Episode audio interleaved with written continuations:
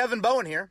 Don't forget to listen to The Fan now on ninety-three point five or one oh seven point five F M. And check out our latest coverage online at ten seventy-five the fan dot com. And welcome back. Another edition of Kevin's Corner. We're just two weeks out from the N F L draft. It's crazy how mm-hmm. it is already here. One month into free agency. Um, we're going to kind of go over the winners and losers so far of Colts free agency. There's been activity. Um, there's been guys that have left the building. That's kind of opened up opportunities, or you know, maybe made some other people uneasy uh, over there at West fifty-sixth Street. So we'll talk about that on today's uh, today's pop quiz, on today's um, podcast. And uh, as always, get into Twitter questions. I'm Kevin Bowen, and uh, he is Chris Presley. Chris, good Wednesday morning to you. Good Wednesday morning to you as well. Um, how did you enjoy the Masters this weekend? I know this is that was one of your favorite weekends of the year. Yes, yes, yes, yes. Um, I enjoyed it. I, I, I always do. Um, I will be selfish. I would love a little bit more back nine drama.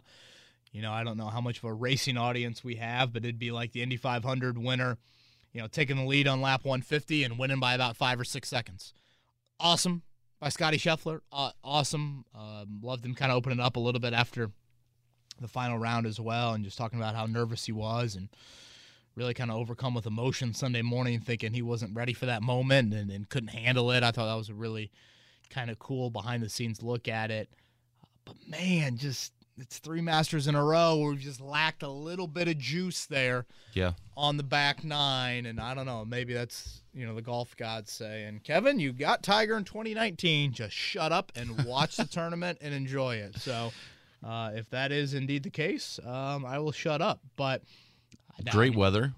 Yeah. Uh, Saturday, at least, for, at least for Sunday. Saturday was a little dicey for old Eldrick out there in the cold, but uh, no, Sunday was gorgeous, absolutely gorgeous. So, so I know we're not, I know we're not a golf podcast, so yeah. I don't, I don't want to dig in too much. But is Scheffler going to be a Spieth, or is he going to be a Tiger, or is he going to be somewhere in between? Yeah, I you know, odds are you would say in between. I mean, he's at a very, I mean, he really had a decorated junior and amateur and collegiate career.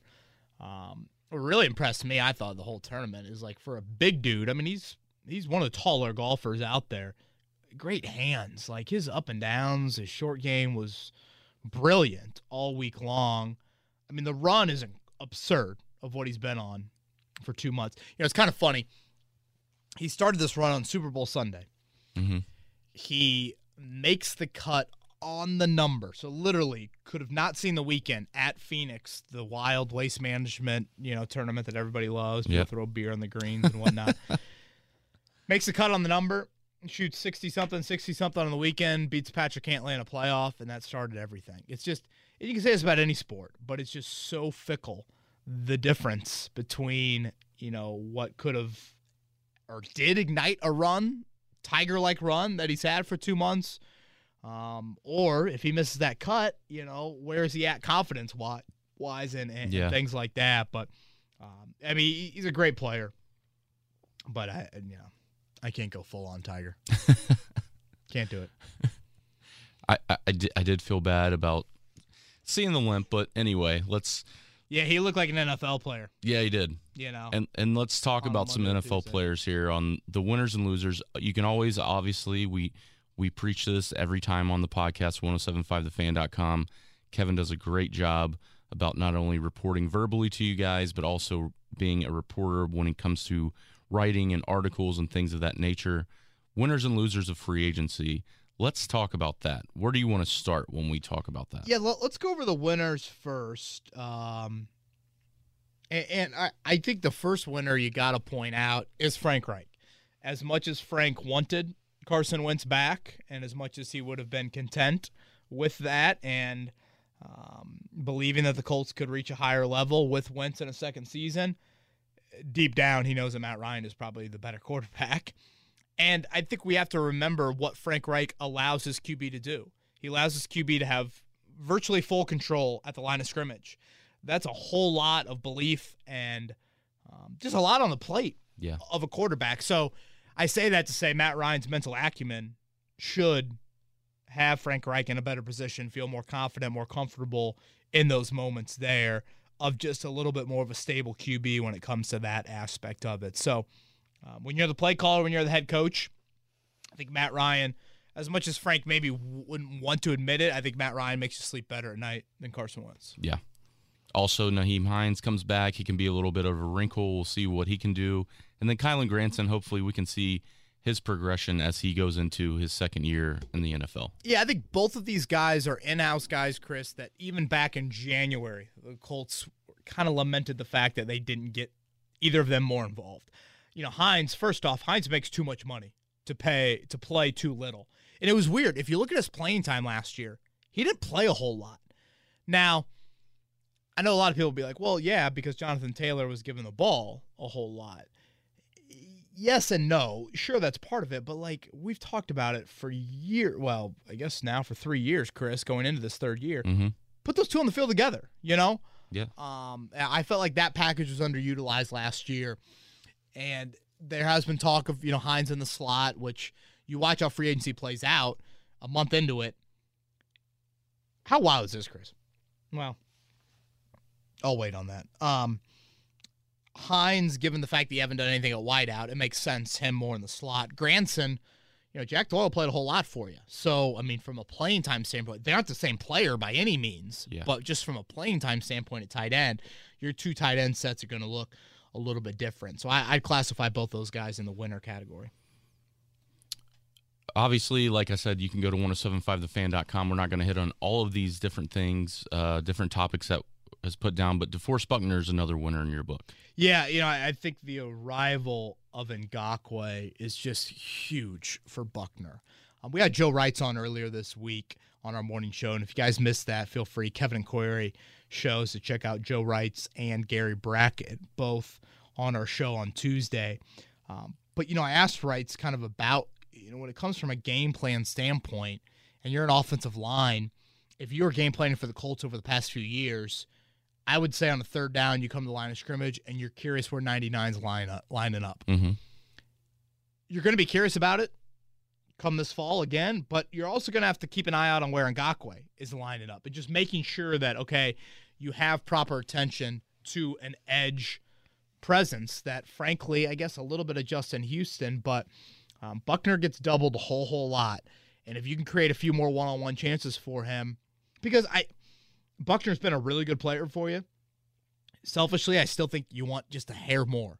I think you want him on that all-pro level of you're naming a defensive tackle, and then he might be the second defensive tackle. You're, you're naming Aaron Donald, and DeForest Buckner is the second defensive tackle that you're naming in the league. Right. Um, I think that's kind of the next step. And, again, I, I don't put it all at a fault of him because I just don't think you've had enough individual presence around him to really command attention elsewhere. So I would consider Buckner a definite, definite winner um, here in free agency thanks to Ngakwe's arrival. And I think when people look at the article under the headline losers, they might be a little surprised with the first two names, but yeah, let's let's let, let's lump those together, Matt Ryan and Jonathan Taylor. Let's hit on just those other winners, if you don't mind, Chris. Yeah, go for it. Um, before we get to those losers, because I, I, I kind of wrote a separate article on this, um, because right now we are a month into free agency, and again, no wideout has been signed. And Frank Reich mentioned this back at the Combine, of we need one of those young wideouts to emerge.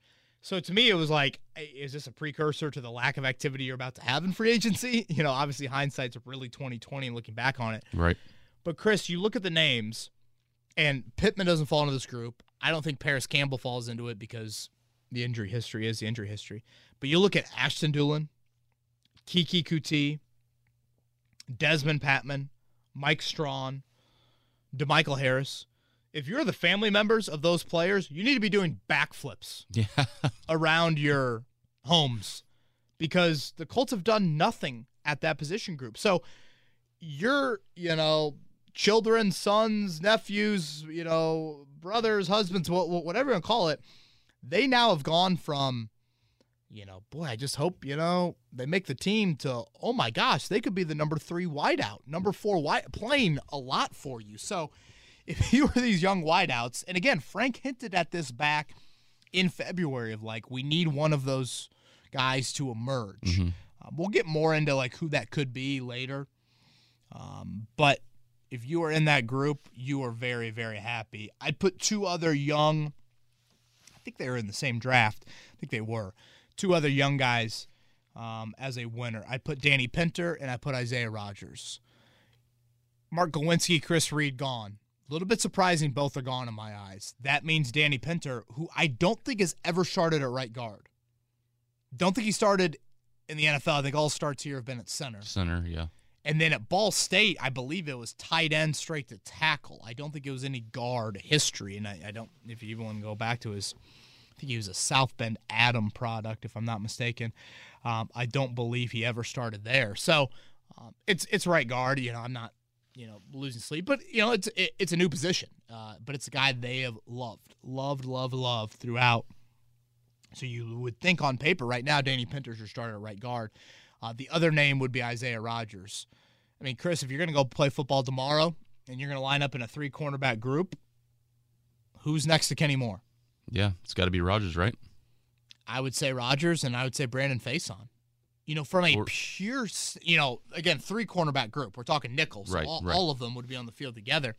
If you look at just from a pure playing time standpoint where you've lost the most, wideout is high on the list with T Y. Hilton being a free agent, Zach Pascal going to the Eagles. I mean, what about corner? Rock Yassin, right now Xavier Rhodes and T J Carey remain free agents. You've lost a whole lot of playing time at corner. So a couple of day three picks. It's understandable why the Colts feel like they deserve this this opportunity. Like, I, I don't want to doubt that. You know, it's I get the Colts' line of thinking here. Um, it hurts your depth a little bit, just thrusting these guys into starting duties. But at the same time, I think both of them have shown flashes to say, all right, it's time to give them these chances. So uh, those are who I would slot into the winner group. I know some people are like, you know, what about Matt Pryor? I wanted to go with, like, no one they re-signed. Oh, yeah. You know, so no, that makes sense. That's why I left him off there. I think everybody I have on this group um, was already under contract. So with Isaiah playing more on the field defensively, do you think his returns? Yeah. Do you think they limit what he does on special teams? That's a good question. You know, I've thought that about Nyheim Hines over the years with punt return. You know, do you limit him a little bit? Now, granted, he didn't play a whole lot offensively, so it's kind of like, oh, boy, well, Hines' only chance to get a touch is a punt nowadays. Um, maybe a little bit. I mean, Rodgers, I think, has been an effective kick returner. I kind of like, you know, I feel I like too. he yep. he gives you a little bit of hope and gives you a burst and, and some life back there. So, but, man, if he's a full-time starter, especially too, Chris, like if you just come off of a ten, eleven-play drive, you know, do you throw him back there? It's a good question. I haven't given it too much thought. Uh, but, yeah, that's probably a question uh, to look into here with off-season program starting on Monday, which is crazy. Crazy at the off-season program starting yeah, on Monday. Yeah, we talked about it last week, the bell curve. We're we're now on the, the down slope, which yeah. is obviously one of our favorite times of the year, and we're going to get right back into it. Let's go to, in this uh, in your article, there are losers. There are three. Yeah. Let's uh, hit on, you have Matt Ryan, Jonathan Taylor, and Reg, Reggie Wayne, which totally understandable, and I will let you explain why. Let's start with Matt Ryan, Chris. Matt Ryan gets traded here to the Colts. Can you imagine telling Matt Ryan, hey, Matt, welcome to Indy. We're going to go a full month, and we're not going to sign a single offensive free agent. Yeah. Can you imagine the look on Matt Ryan's face? He's like, I'm moving where? Yeah.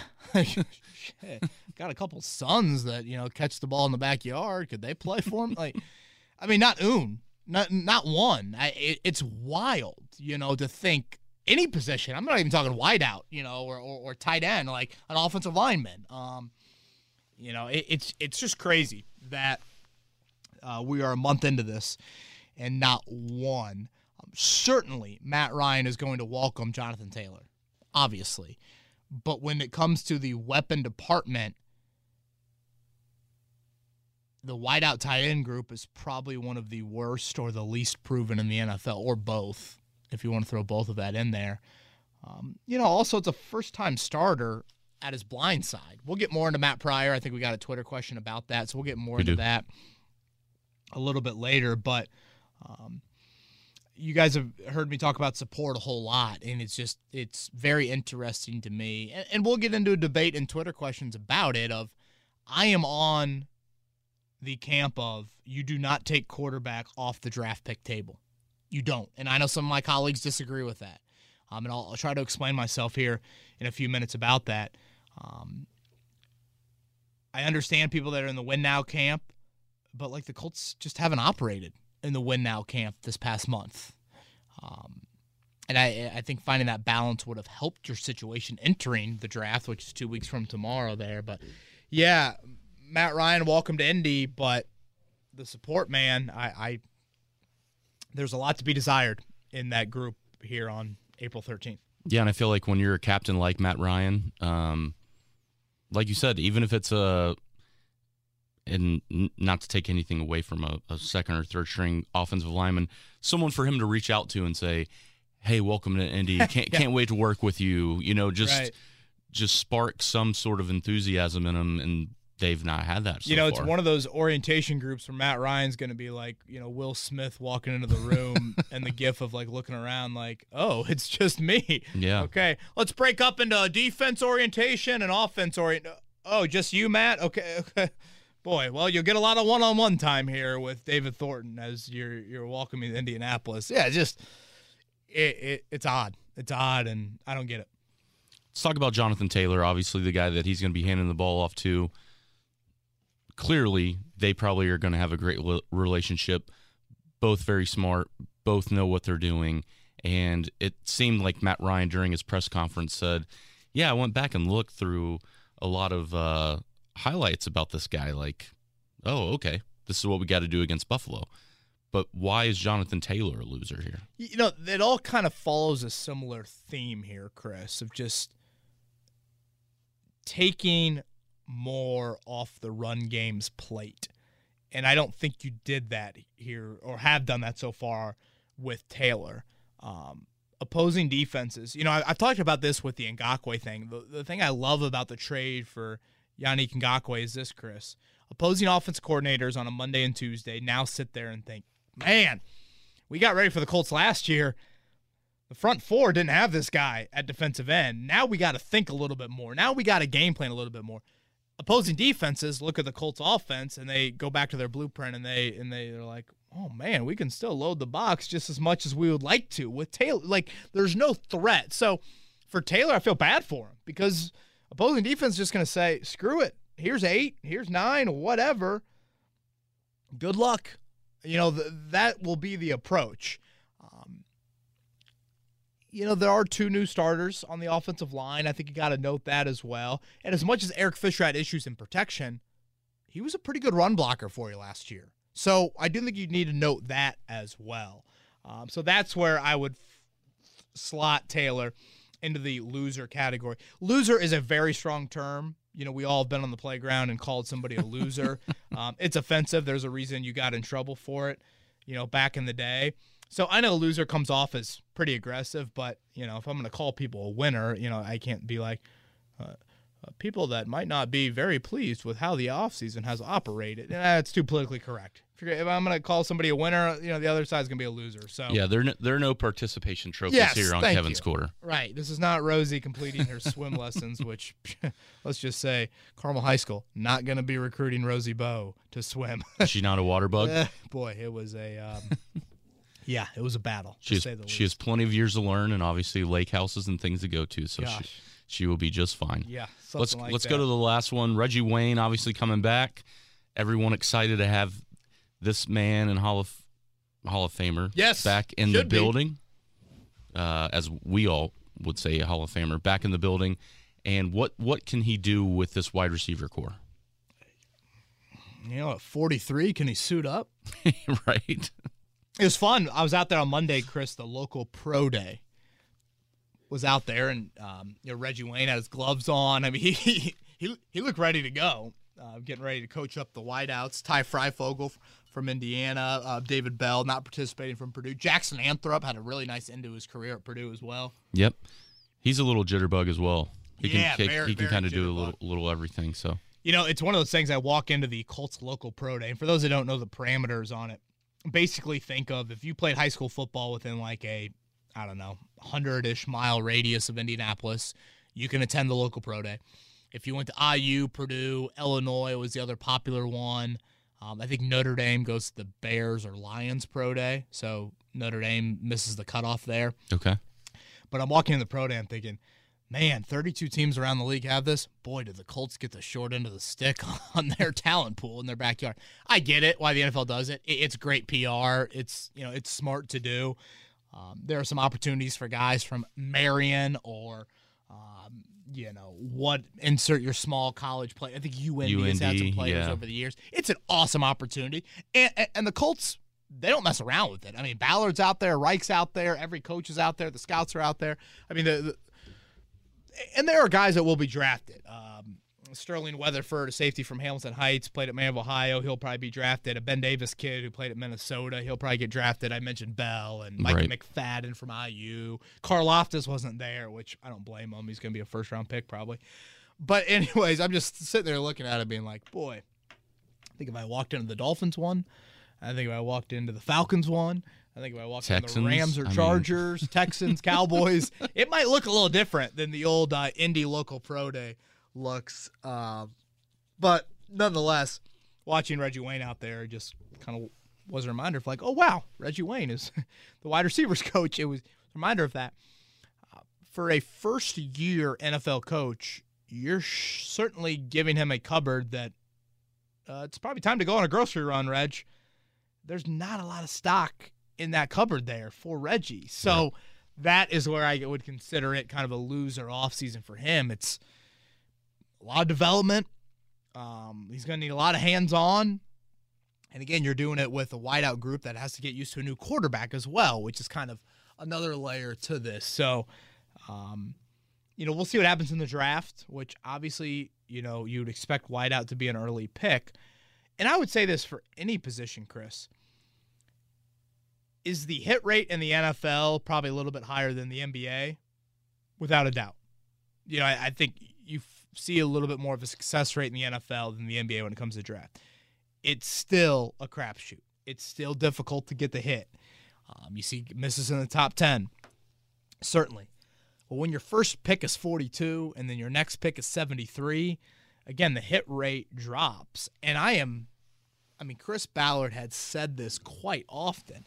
Expect there are a lot of wideouts that now get drafted and get graded in N F L drafts. That's how the game has evolved and the seven-on-seven nature and all of that. Mm-hmm. But just because there's more there doesn't mean that there's, you know, it's easier to find instant impact from that group. That is not the case. It has not been easier. And Ballard said that. You, it's not a guarantee just because there's more of them that you find instant impact day one. I mean, Michael Pittman had an injury a- a- as a rookie, but even when he was healthy, it's not like he took the N F L by storm. Sure, you find some guys that do have early impacts, Justin Jefferson, Jamar Chase, but there are also some slower processes with that that sort of position there, particularly when you are drafting a little bit later. So um, I think that's something as a reminder. So, yeah, just some winners and losers. Um, at this point in the offseason, Chris, you know, twenty-ish million. We see the Colts make some signings.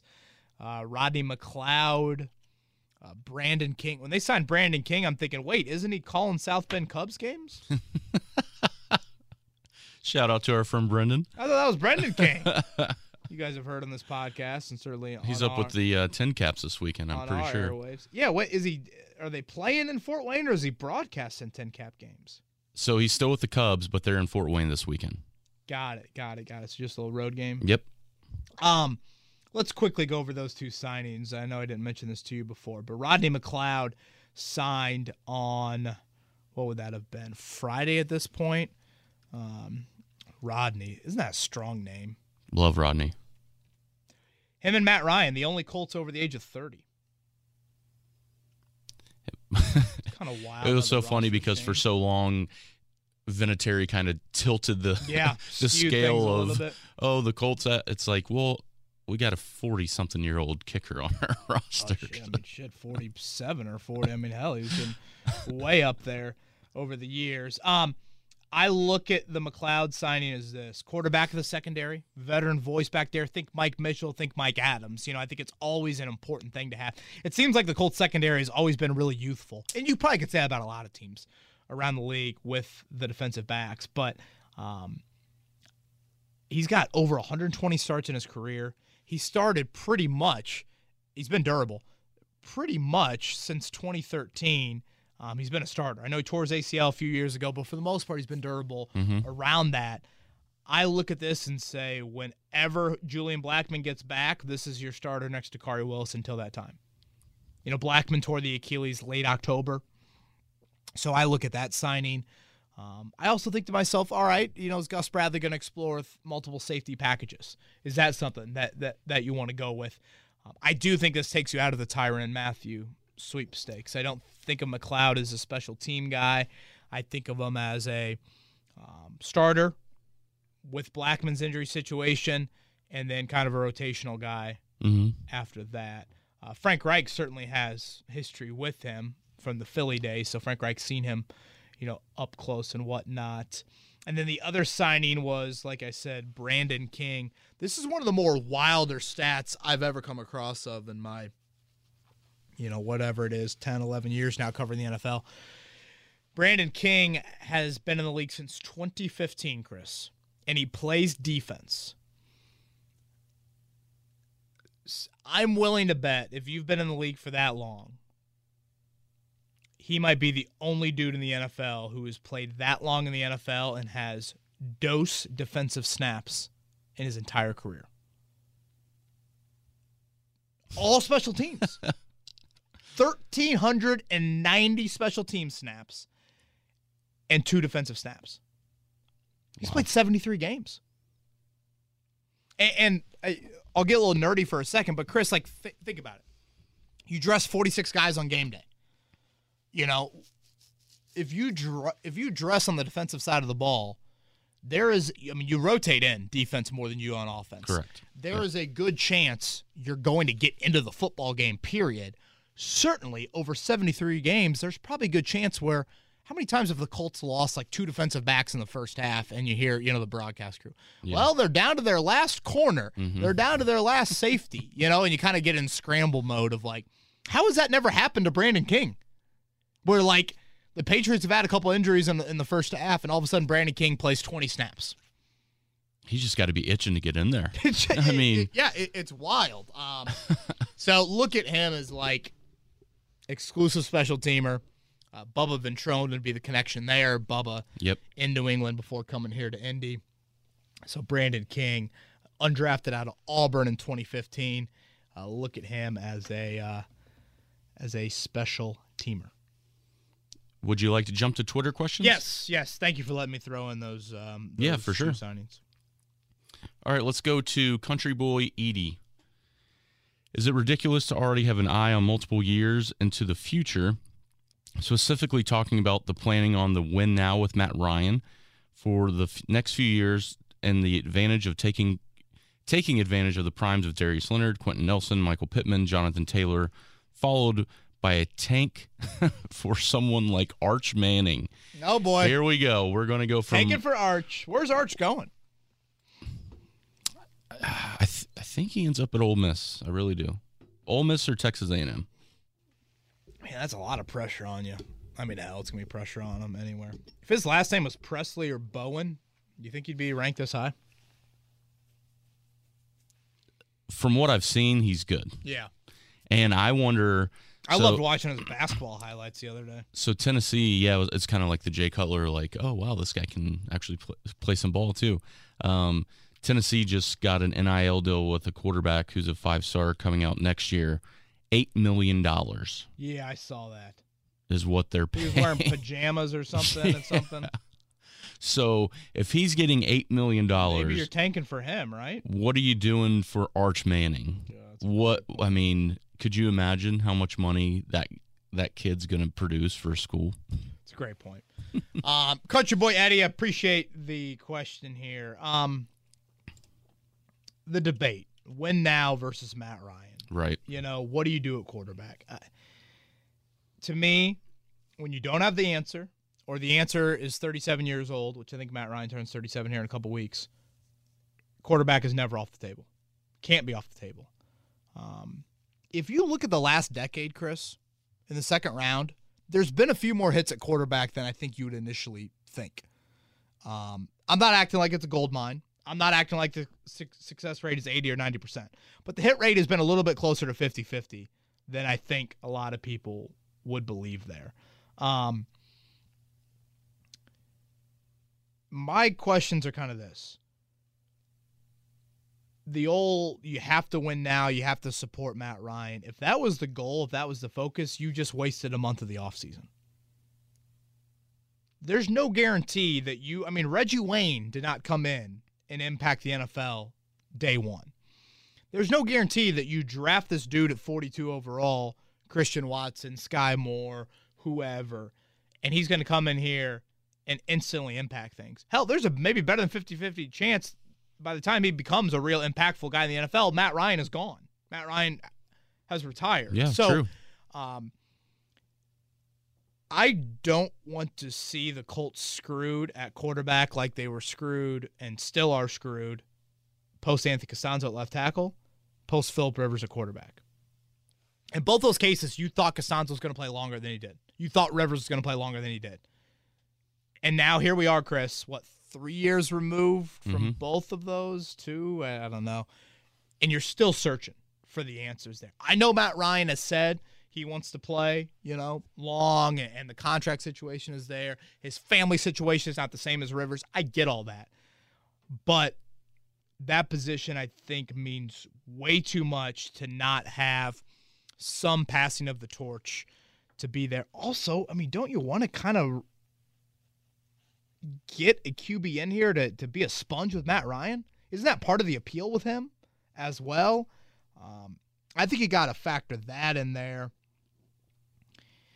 And, and, you know, part of this, I think we bring it up because you see the Malik Willis visit to Indy. You mm-hmm. see the Sam Howell visit to Indy. The Colts have not done this in past years. And, you know, Jake Query, our, our morning show co-host with me, has kind of been like, well, could this be a smokescreen? I don't think so, Chris. I mean, top thirty visits, you get thirty visits with draft prospects to your own city. So think of it like an official recruiting visit. Right. That you bring that player to your building. It's not like going to a pro day. You know, I see all these reports about Colts represented at, you know, the North Dakota State Pro Day. Well, no shit. If you're the area scout in the Plains, you're showing up to those pro days. What else are you doing? Like, right. It's yeah. your job to show up to those pro days. The top thirty visits are a little different for me. I mean, you are – do you really want to try and be like smoke and mirrors and be like, watch this. We're going to bring in a quarterback, and they're going to think we're trading up, and now they're going to do something differently. That's a little bit too chess matchy for me. Yeah, you're doing your due diligence at that point. You're doing some real homework here on these top thirty guys. Right. Um, and I get it, and it's it, it, it makes sense for me. Again, um, Ballard said back in January, sometimes you can't always get short-term and long-term solved in the same roster move. But that doesn't mean that you only do one or the other. Like, sometimes you try and do both, and I think that would be this. Um, You know, I, I've talked about it before, giving Frank Reich a swing with kind of a more more of a legitimate bat at the plate. I made this analogy this morning on our morning show, so apologize for anyone that heard it. But you ever played beer league softball, Chris? Uh, exclusively. That's every year. I love mean. hearing that. Um, group of me, group group of my my buddies and I played right after college, and you know. We're getting ready for the game. We're thinking to ourselves, oh, we don't have a bat.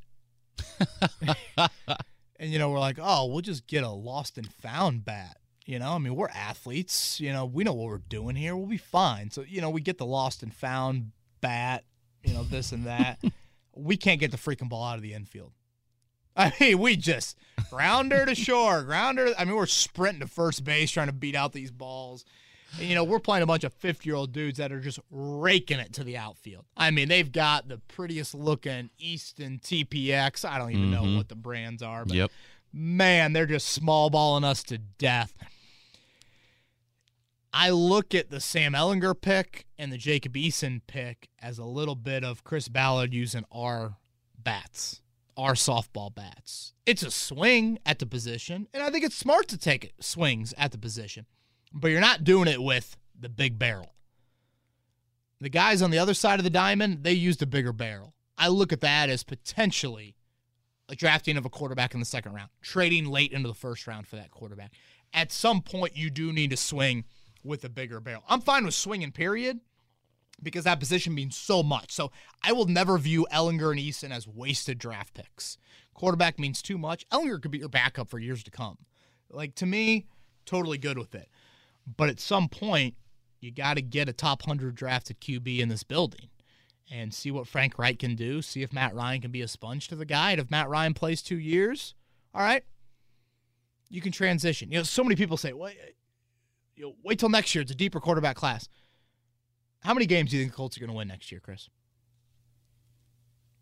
Eight. Eight. I'd probably go a hair higher. Um, that gets you drafted, what, eighteenth, twentieth overall? So you got to trade significantly up right. to get C J. Stroud, Bryce Young, whoever quarterback that you're throwing into. Well, what if the first and second overall, second overall pick is the Detroit Lions and the Houston Texans? I think those two teams are probably going to want C J. Stroud and Bryce exactly. Young. Exactly, yep. So just banking on next year's draft, assuming that you can do that next year, is not a guarantee. And as much as we believe Matt Ryan will play, what if he falls off a little bit? You know, like, then you're sitting there thinking, oh, man, like, do we want to run it back with him for another year? Like, these are all the questions that go through my crazy mind with this scenario. The moral is this. I'm not saying that you need to or necessarily have to draft a quarterback, but don't take it off the board. Do not take it off the board. I get win now. You had a month to do a lot of win now moves, and you decided to forego that offensively. So that idea is virtually out the window for me at this point. You can't rely on the draft to immediately hit mm-hmm. the doubles and the triples or whatever. That's wishful thinking. So that is a long answer, Country Boy Eddie, to your question.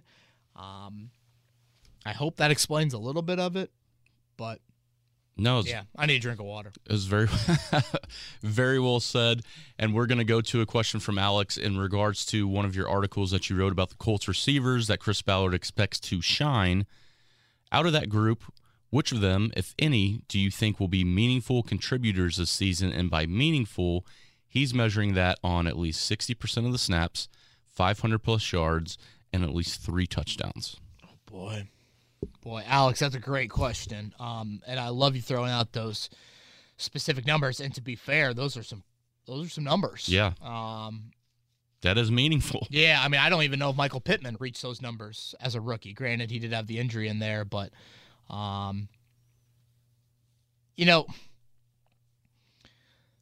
let, let, let's start with Campbell. It, it's... Mm-hmm. It's just crazy, Chris, that, like, in my mind with Campbell, I think he has had flashes. That's how I view Parris Campbell. But then I look at his raw numbers, and I'm like, oh, boy, those don't really back me up. Dude's played fifteen games, so pretty much a full season, and he's got three hundred sixty total yards of receiving. And, yeah. and the yards after catch number is so small. So, like, even if Campbell's healthy, it's kind of, and maybe the stop and go is, you know, hurt some of that and just a lack of practice time and all that. But, like, you know. Then you go to Keke Coutee, who has the most decorated resume of any of the other wideouts on your roster. Chris, he gives Parris a run for his money with his health. Right. And you he's, all, and he's all, always killed the Colts, too. Well, and it seems like those are the only games he's healthy for. You know, it's like, uh, yeah, Coutee's got a hamstring injury. We'll, we'll we'll see if he can play. And then all of a sudden it's like, oh, yeah, eight for ninety-five against the Colts or eleven for one fifteen. So, again, I can't really – Coutee and Campbell both fall in the injury boat. So, if I had to pick one, it'd probably be Dulin. Um, but, again, you're projecting a little bit there. The guy's played over forty games in his career, and he's never had more than two catches in a game. Um You see this Lane Kiffin prom photo? I heard about it.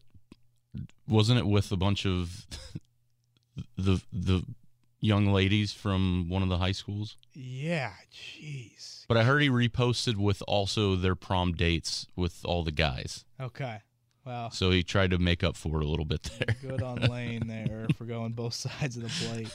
Uh, you get an N F L owner or whatever, hire Lane Kiffin again.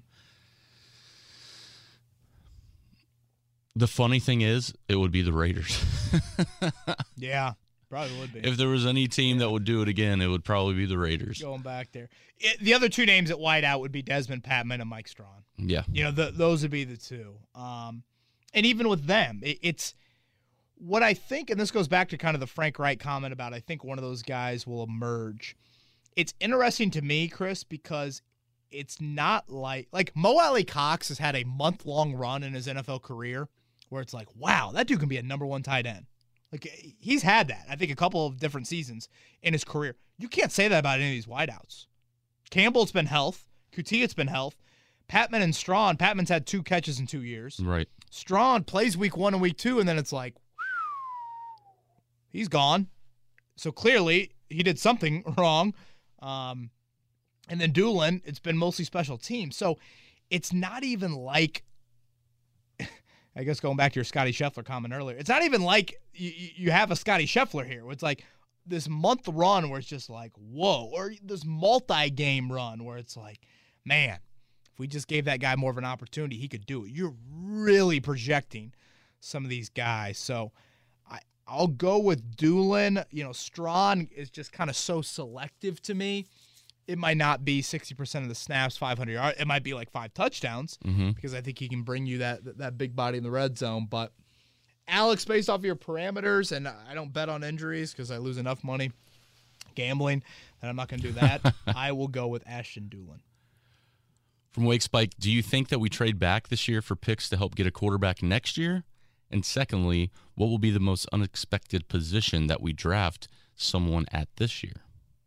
I like both these questions. Yeah. I like them a lot. Um, do you think we're going to trade back for picks this year? Um, you know, Chris, I was looking at like one of those trade capital or excuse me, draft capital charts. Uh-huh. And the Colts are twenty, I think it's twenty-eighth in trade pick value, or excuse me, draft pick value this year. That's really small compared to what they're used to. Yeah. Um, this goes again, stresses the point of why didn't you do anything over the last month offensively. Uh, having said that, you know, knowing Chris Ballard's M O, you would feel like trading back would make sense. If you have one eye looking towards next year, are you thinking trade back for a twenty twenty-three pick to trade up for a quarterback? I I, I don't know. Um, so I, I, I think it's possible. I do, uh, but that's more of just giving Ballard's M O. To your second question, Wake Spike, most unexpected position we draft someone at this year. That's a good one. This wouldn't be unexpected in the eyes of Ballard because he's a core believer in this position, but I think it would be unexpected to a lot of fans based off how they view the current roster. I, I'll say defensive end. If you look at the roster, where's the playing time there? Ngakwe, Kwity Paye, you think Tyquan Lewis. I mean, I can't even say Banigou, but um, it doesn't appear to be on paper, you know, playing time there. Ngakwe is in the final year of his contract. So that is something maybe you just need to cover your you-know-what mm-hmm. with a little bit there. And again, it's a core position of Ballard, so maybe it's not totally unexpected. But I haven't seen anybody mock drafting to the Colts and having a defensive end in one of the first two or three picks. So I'll go there. Okay. Kevin Creighton had a chance to look at Chris Reed's numbers with the Vikings. They signed him onto a two-year, one point seven million dollars deal, and then two point seven the next. What backup offensive lineman that could turn into a starter are you going to pay a little bit more money to? He just doesn't get it. Yeah, Creighton, I, I think there's a lot of people that have a similar line of thinking. One thing I'll say about Chris Reed is this. Um, you might look it up as college, Chris Presley. I believe Minnesota State for Chris Reed. He was a track star there. Uh, now think of track as the field star, not necessarily the track portion right. of his days. I think he threw the hammer and did some other things there. Um, but, yeah, it was like a national champion and whatnot. Yep, Minnesota State. Minnesota State there at the D two level. Um, so, I, you know, I, I don't know. I feel like Minnesotans, if I'm saying that right, are rooted in their – I mean, there are a lot of lakes up there. Yeah. Maybe they want to stay up there. So um, I do think that is a part of it. But that deal is extremely small. So, I, Creighton, I don't know your answer fully. Um, but it is crazy to me that the Ballard aspect to the offseason, while wide out, he's never been a big believer in. Offensive line, he has been. Offensive line depth, he has been a big believer in. And right now, we're seeing a little bit of deviating from some of his core beliefs there. So that's mm-hmm. a little confusing to me. Kevin Sam wants to know, with Matty Ice as a clear upgrade from Carson Wentz, if you remove the quarterback, is the roster better or worse than last year? He feels like with the guys who we let walk and the lack of signings, which we talked about earlier in the podcast, it's hard for him to think that we've improved thus far. You know, I know, um, and thank you, Sam, for the question. I know the Pro Football Focus stuff has the Colts as like one of the more improved teams in the N F L this year. And unquestionably, quarterback and defensive end are two of the most important positions in football. And I think the Colts are definitely better there individually. One thing to note, though, again, going back to the Matt Ryan thing, is how much have you supported him to make sure he reaches the the normal Matt Ryan level? Defensive end and pass rush in general, I think you've certainly gotten better there. So it kind of goes back to roster building a little bit, Sam. Are you better at position one and two on a fifty-three man roster, but maybe you're not as good as one to fifty-three? Right. I think that's probably fair to say. The question, though, is if position one is quarterback, which I think it is, again, have you given him the resources necessary to reach the level of play that you expect from him? I think that is a very fair argument, um, and I'd probably say no. Um, as of this point right now, we'll we'll, we'll see how everything else plays out. Um, man, Chris, I mean, the more I think about it, and I'll do my positional mock draft, maybe get into that a little bit on next week's podcast. Wide out and tight end, God, you need instant impact from it. Yeah. Man, you need it. You need it like, you know, a hungover person needs coffee in the morning to get that jolt back in their body. And that's almost – maybe a lot more than coffee. And that's like going back to the old baseball chick stick to the long ball. We're in that we're in that realm of offense. Yep. Put put if you have to put an ass in the seat, you need guys out there to receive the the football down the field. Right. And do you have that? You know, um, so it, it, it's a good question, Sam. Um, I can probably listen to a lot of arguments on it. Again, much better at a couple really, really key spots, but specifically with quarterback, enough support. And then depth, you know, the, there is, um, if I had to make a fifty-three man roster right now, Chris, and like write guys down in Sharpie, hell, I don't know how many, do I get to thirty-five? Do I get to thirty? Like, you know, we, we Sharpie, you know, I'm talking, we, we could be looking at a good amount of undrafted free agents here. Mm-hmm. You know, last year, was it none that made the team? I don't think so. You would know. I'm trying to think of the year before. The year before, I think it was just Hot Rod and then uh, Noah Tungiai, who you got as a waiver claim from Philly. Yeah. But I, I don't, unless I'm missing somebody, I don't think anybody last year. I mean, this year, hell, if you told me three or four right now, I'd be like, okay, man, you know. You, you've lost six free agents, I believe, in-house as of now. Like, I'm not even talking Turay, Eric Fisher, T Y. Hilton. Why hasn't Michael Badgley been re-signed? It's a little shocking, right? You know, I mean, like, I, doesn't I, he dude, proved himself last year, right? I thought. It, that one's kind of weird to me. So th- that number could grow to like ten or eleven. And the re-signings you've had, you've re-signed four of them and three play in the secondary.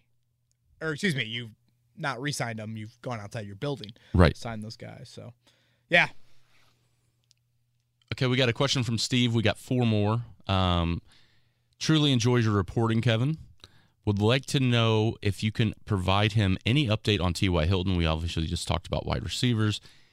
Thinks it would be a shame to see him in any other jersey, which I think most Colts fans would agree.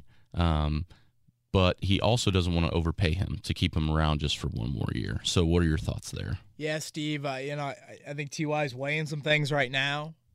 Um, I I would not be giving him more than a couple million a year.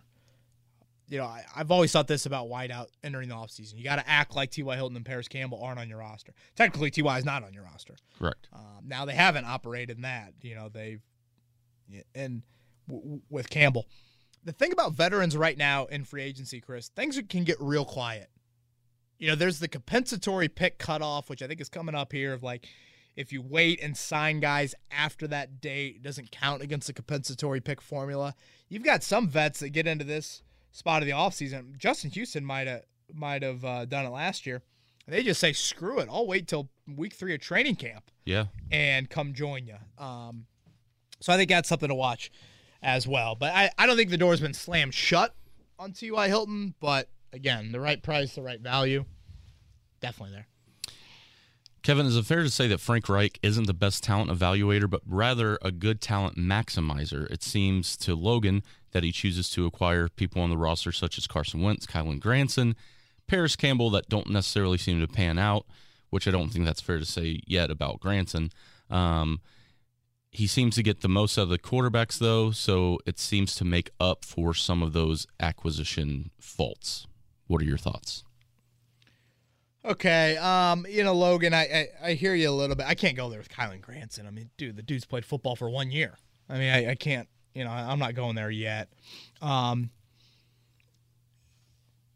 when you talk about draft picks, I, I truly believe it's a pretty collaborative approach. I, I don't think this is something where Ballard is solely making decisions, Reich is solely making decisions, like...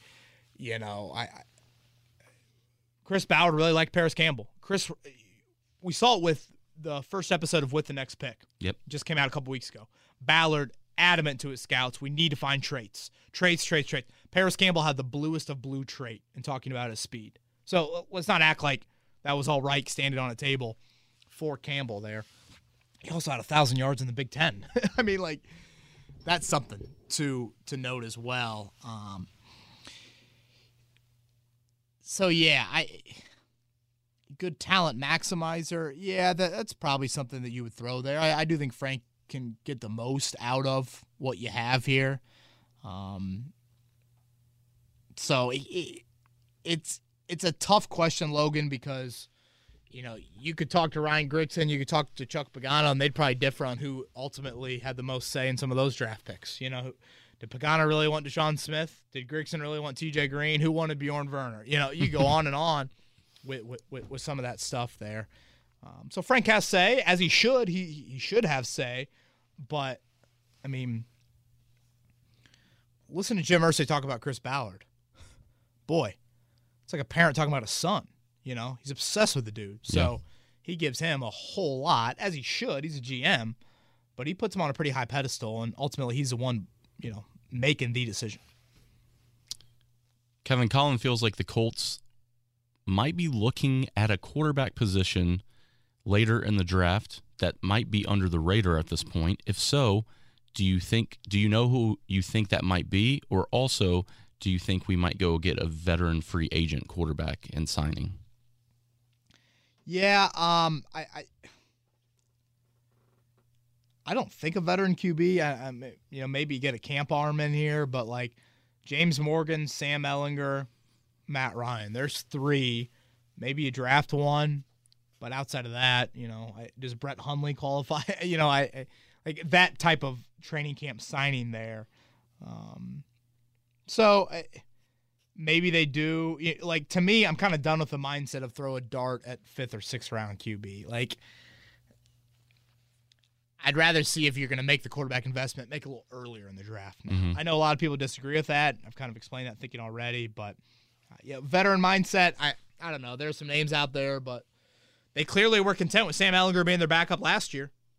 Right. I would assume they would be more than content with him being the backup this year. So Kevin, John's seen some rumors that the Giants would be willing to trade both of their fifth and seventh picks in the draft for Quentin Nelson. That feels ridiculous to him and feels like Chris Ballard, that might be his asking price. Is that real?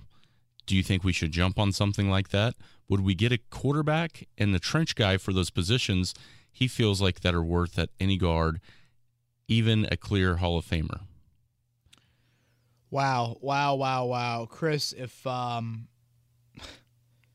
if the Giants offered you that, and I'm Chris Ballard, I think I run to New York naked, climb on Lady Liberty.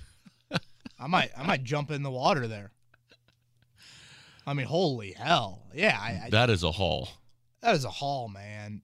Yeah, I do it in a heartbeat. They're like, what's quicker than a heartbeat?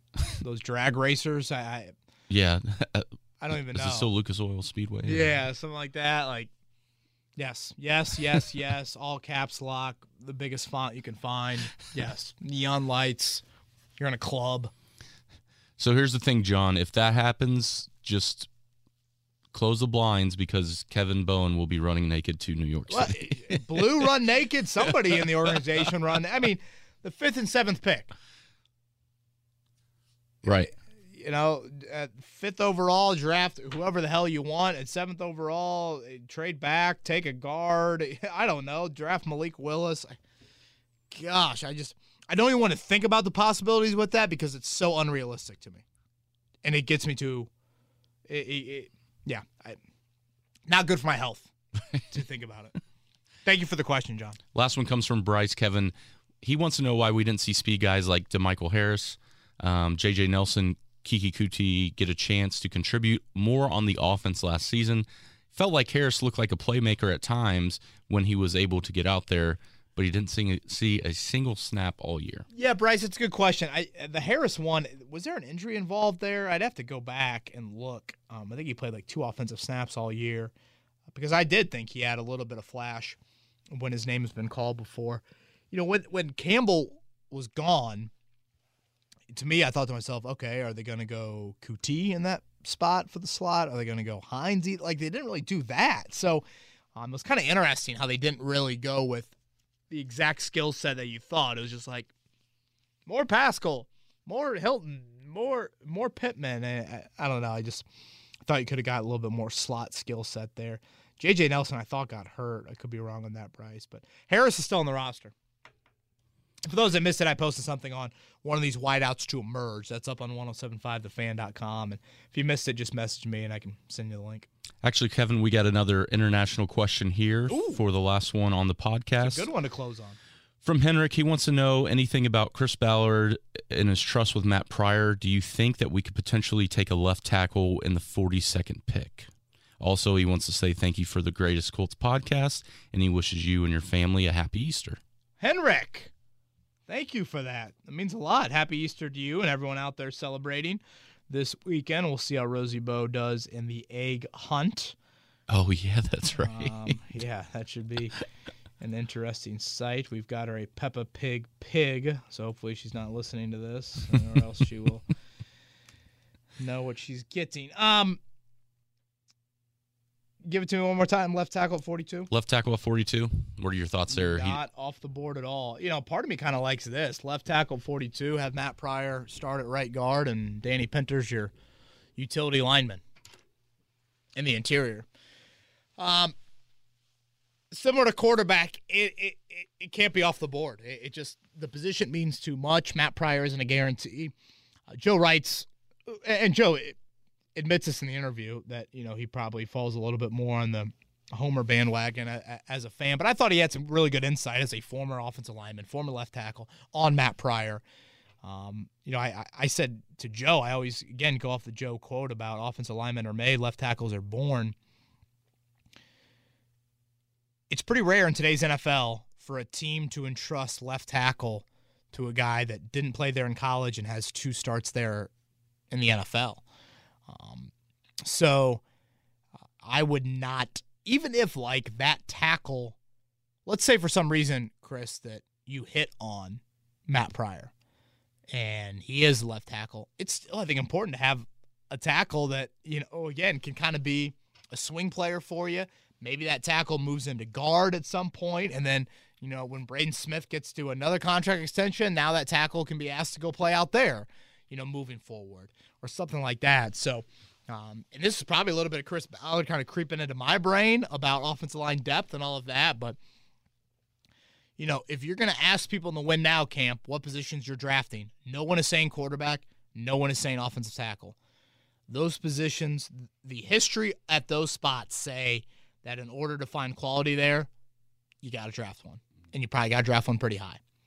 Um, so I, I am in that line of thinking, and that's why I would not rule that out at all. All right. Well, that does it for Twitter questions. Anything else you want to add? I'd love. I just I want a Reese's egg. Is it, do you think that's one of the best Reese's? Well, I'd argue this: is there a bad Reese's? No, there's not. That'd be my first argument. Are you a chocolate guy? Or are you a gummy guy? Or are you like I'm a jelly bean guy myself. Really? Okay. I, I'm not like all in on jelly bean. I'm I'm a chocolate.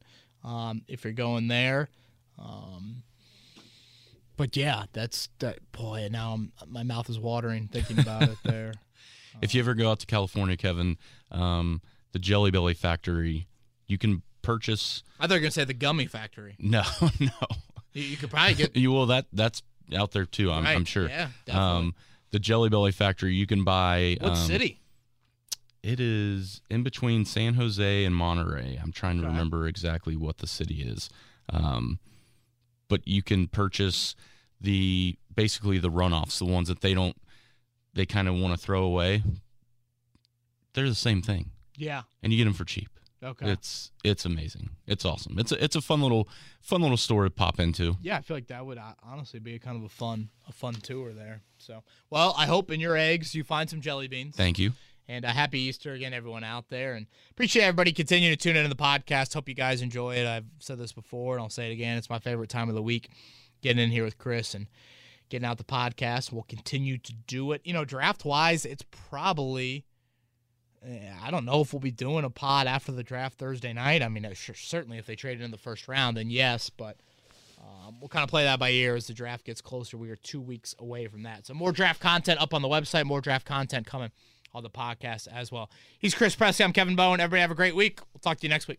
This has been Kevin Bowen. Thank you for listening to another edition of Kevin's Corner. If you haven't already, subscribe on iTunes or Stitcher for the best Colts and Pacers coverage.